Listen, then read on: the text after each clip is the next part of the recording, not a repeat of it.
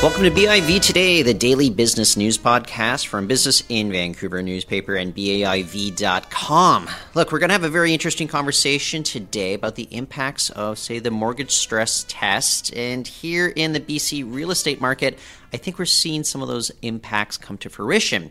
But before we get there, on October 2nd, I want to tell you about one event that's going on at the Vancouver Club. It is our BIV expert panel. It is Navigating the US for Business.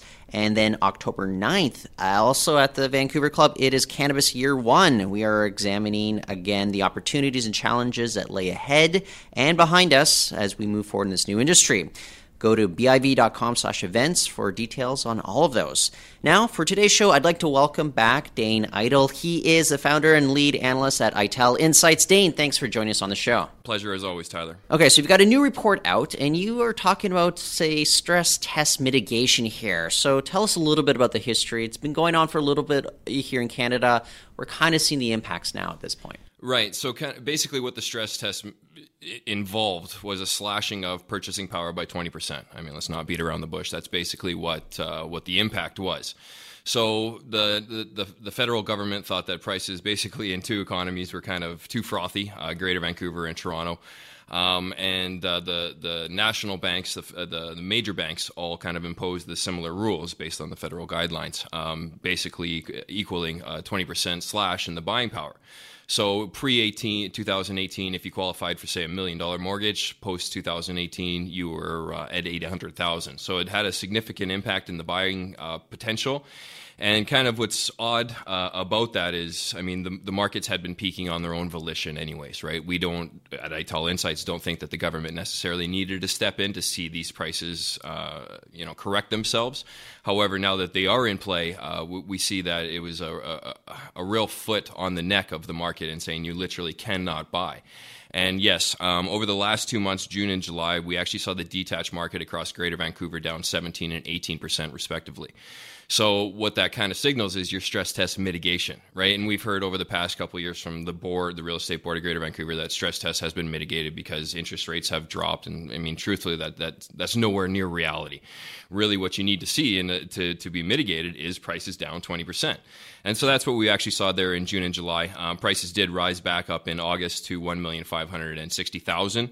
So now and that, that's the latest data that we have. Uh, Absolutely, we're working with right now. So the August numbers, yeah, uh, go for it. Tell me what's going yeah, on now. So that's down 15% from the market peak, right? So kind of what that signals is those forced buyers that were forced to the sideline, they're starting to step back in. And now it's not everybody. Some people just said, you know what, to heck with it. I'm not purchasing, right? If the government doesn't want me to purchase, I'm going to Vegas and having a good time. Sure. you know, and they and then the funds are a little bit light right now. However, those that were had, having a need to move up, you know, maybe you had a child with your, your husband and wife and, and, and you just need more space or whatever the causality might be, but you, you needed a, a property, a detached home. So those people were saving the pennies, saving, uh, saving up, and now we're seeing them move into the market. Now, as we say, it's 17 and 18 percent right across Greater Vancouver. Some cities are further off than that, and then some cities are, are a little bit tighter to uh, still to their peaks. So, um, but every every market across Greater Vancouver is definitely uh, rolled over the top, let's say, and and trending lower. So we see this as more of a short term blip, right? So sellers can really kind of take advantage of this for the first time in a while. There are buyers out there that actually have qualified and, and they they want to purchase. They've been forced to the sideline. They actually wanted to get in in. Now that they're seeing a realization of prices coming off, um, they will step in this will be a short term blip, you know. Um, Why just short term in this case? Uh, break it down for us. Yeah, exactly. So, you know, the way that we kind of do our analytics, we, we, we look at a, a, variety of factors. We don't just kind of pick and choose sales this month and then the next month it's price and the next month it's inventory. We use the consistent factors and everything's really trending a continuation for lower longer, right? So, what we mean by that in, is, is in the detached price where we're at is 1,560,000 that's bang on middle of our downtrend. That was established basically in 2016 17, right, when markets peaked at 1.830 million. So we're seeing that trend lower. Simultaneously, that's testing the 10 year uptrend um, at the low end, which is not exactly a positive factor. We saw, the, like I say, in, in June and July, that 17, 18%, that was hovering right around that 10 year uptrend.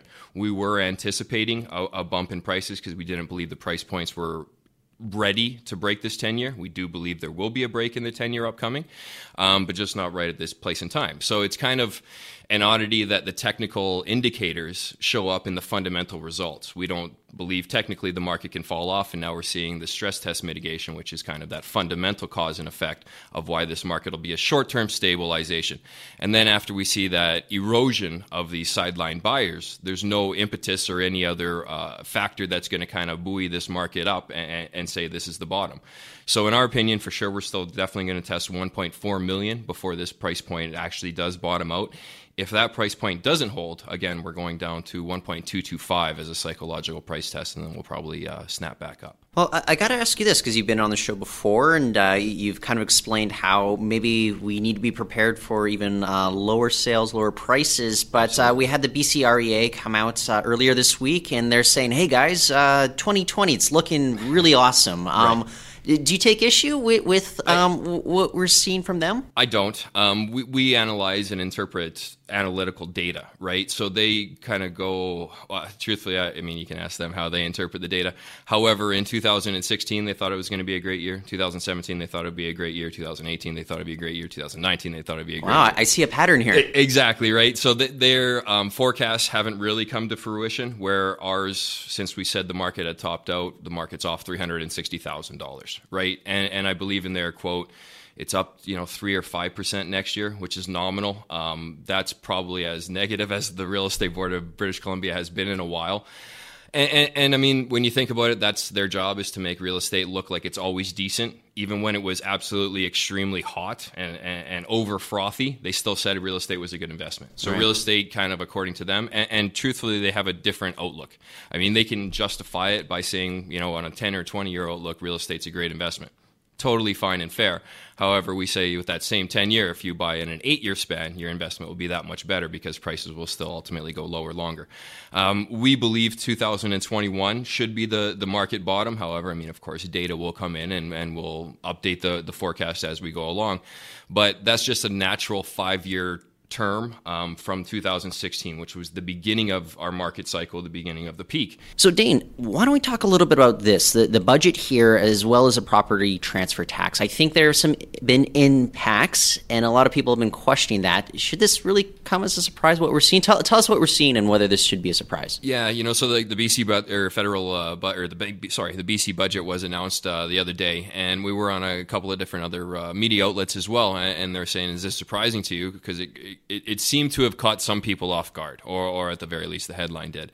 And no, um, the property transfer tax was absolutely expected to be light this year, um, and next year and the year after that, for that matter. Um, I mean, we're seeing lower sale prices, so your property transfer tax accumulation isn't there, and then we're actually seeing a significant lower sales. Period.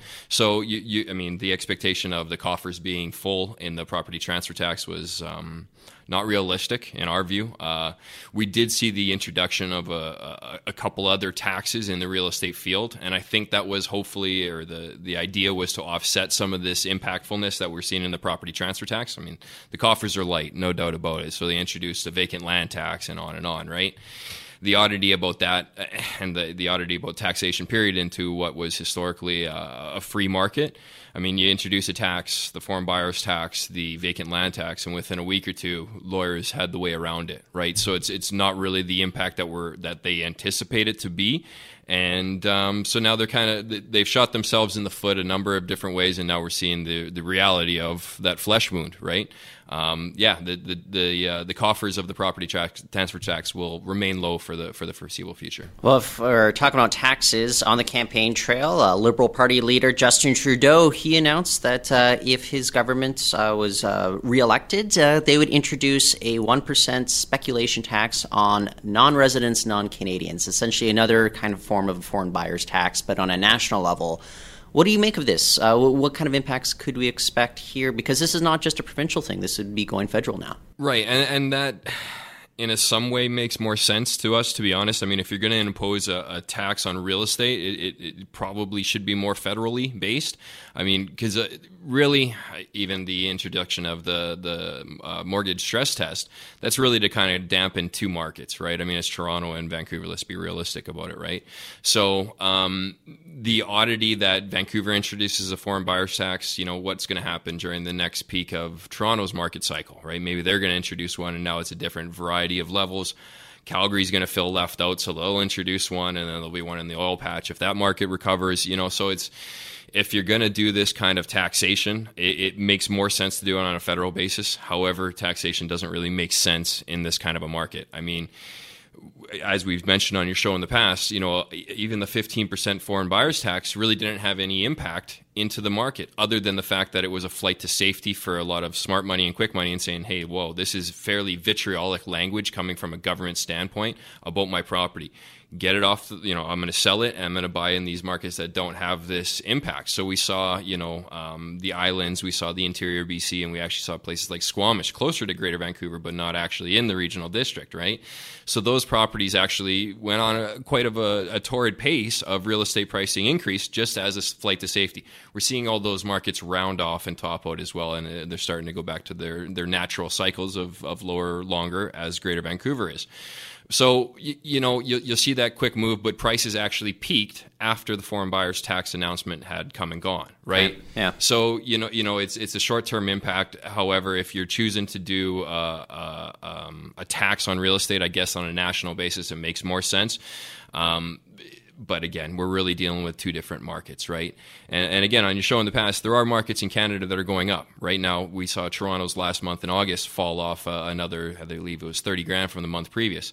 But since we kind of last mentioned it on your show, prices were at 851,000, I believe, at the last time, and now they're down to 792. You know, we're going to see that continuation, but there are areas like Halifax and Fort Mac that are actually rising up. So if you're going to do a tax, do it a blanket across the board. Some markets will be going up, some markets will be going down, and, that's what we at Eitel Insights uh, offer the public, offer our clients is real estate cycles do exist. We identify them for you. We tell you them where they are in their path and, and where they're projected to continue to go. Well, I, I tell you what, one of the reasons I like having on the show, though, is because I think often, you know, the insights that you're able to offer go against the grain that we typically see right. in real estate analytics. So tell me a little bit, how did you get into this? You know, uh, how did you kind of uh, start gaining these insights and start offering them up to people? Right. So, you know, I've been in the real estate market for about 11 or 12 years now. Um, I think going on 12. So, but mostly as, a, as an agent, right? As a real estate agent working in the residential field with clients and, you know, um, doing quite well. However, I always like to offer something unique advantage, right? So I, I was hard into the, the data, the, the month month over month stats, same as the BCREA and other analytic or economist analytics are.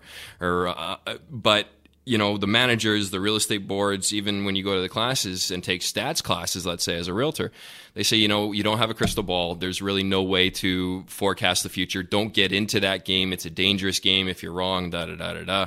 And and so but i mean every client i ever had asked how's the market doing and where is it going to go and, and you kind of, I mean, you should feel sheepish, I think, to say, I don't know uh, when that's our chosen profession. So, um, but how we kind of came about this technical an- analysis is was watching the stock market with my father, right? Okay. And uh, he was uh, a stockbroker back in the day uh, on Bay Street and so he was telling me about the fundamental events in the market and earnings per share, and, and, you know who's the CEO and the board meetings and all this. And I'm going, well, that's that's interesting, but there's a lot going on.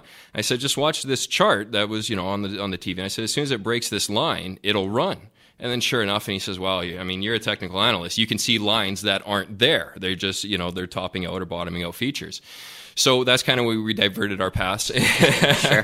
right? So, but you uh, kind of had a natural eye for this sort of stuff. That, absolutely, yeah. and and you know, I mean, you can teach technical analysis. Like I can show you where the line should be. However, every chart you receive is blank at the start of the day, so you do have to have almost a gift or, or as you say an eye for it and then you know hone that gift especially for the different markets that there are real estate moves much differently than any stock market chart does move um, and, and, and, it actually i mean the less people that are aware of this, the better technical analysis truly shows, simply because it's a real psychological values and trends inside of a marketplace.